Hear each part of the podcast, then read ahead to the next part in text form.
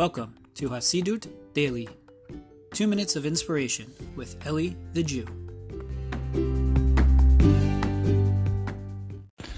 Shalom, shalom, my friends. Hope everyone's doing well. I wanted to share with you a quick thought.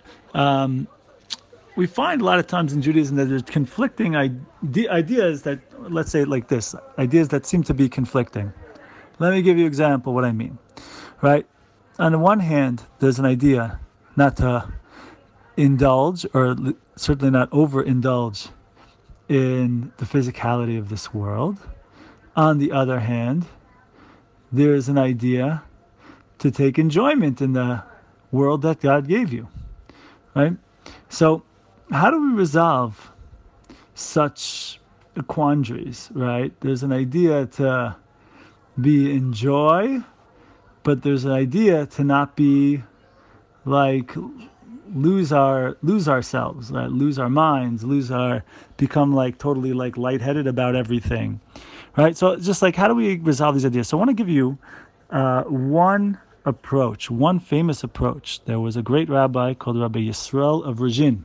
His yahrzeit, the anniversary of his passing, is tonight, and um, he was very special. He was a, a, a special and holy Rebbe, Hasidic master, and he wanted, you know, in in many cases, the Hasidic rabbis, especially back then, um, you know, lived lived a life of, of humility and, and that kind of thing. And and he was the descendant of King David, and he wanted to bring glory back to the Jewish people. He wanted to bring that kind of that for the sake, of course, for the sake of of of bringing a grandeur and glory and respect to God and Torah and Judaism. And so, unlike many contemporaries, he um, had some royal looking garb and he had um, big, uh, just big wonder, big wondrous buildings uh, and, and, things like this that he that he um, that he built and things like this. And so and so uh, one day he was walking with people, and people started to note, and people noticed that there was blood coming out of his beautiful gold boots. And people didn't understand. They saw like a trail of blood behind where he was walking.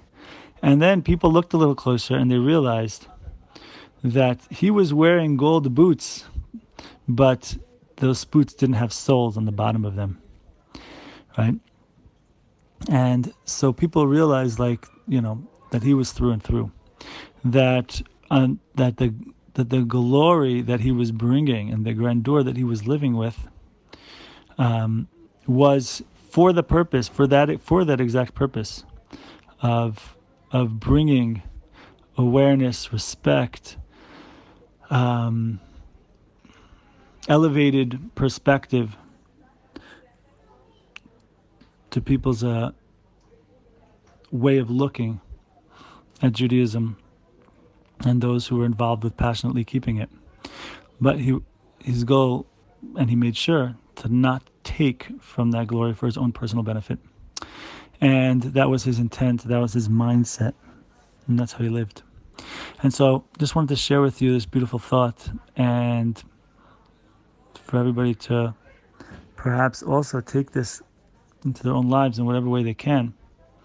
Um, where on the one hand we of course to live with dignity um, and respect and self-respect and also be able to balance that with a certain sense of humility and seeing the good in others and seeing and and seeing others in a and valuing and uplift and uplifting others as well not lift, uplifting ourselves over others. My friends have yourselves a wonderful meaningful evening and day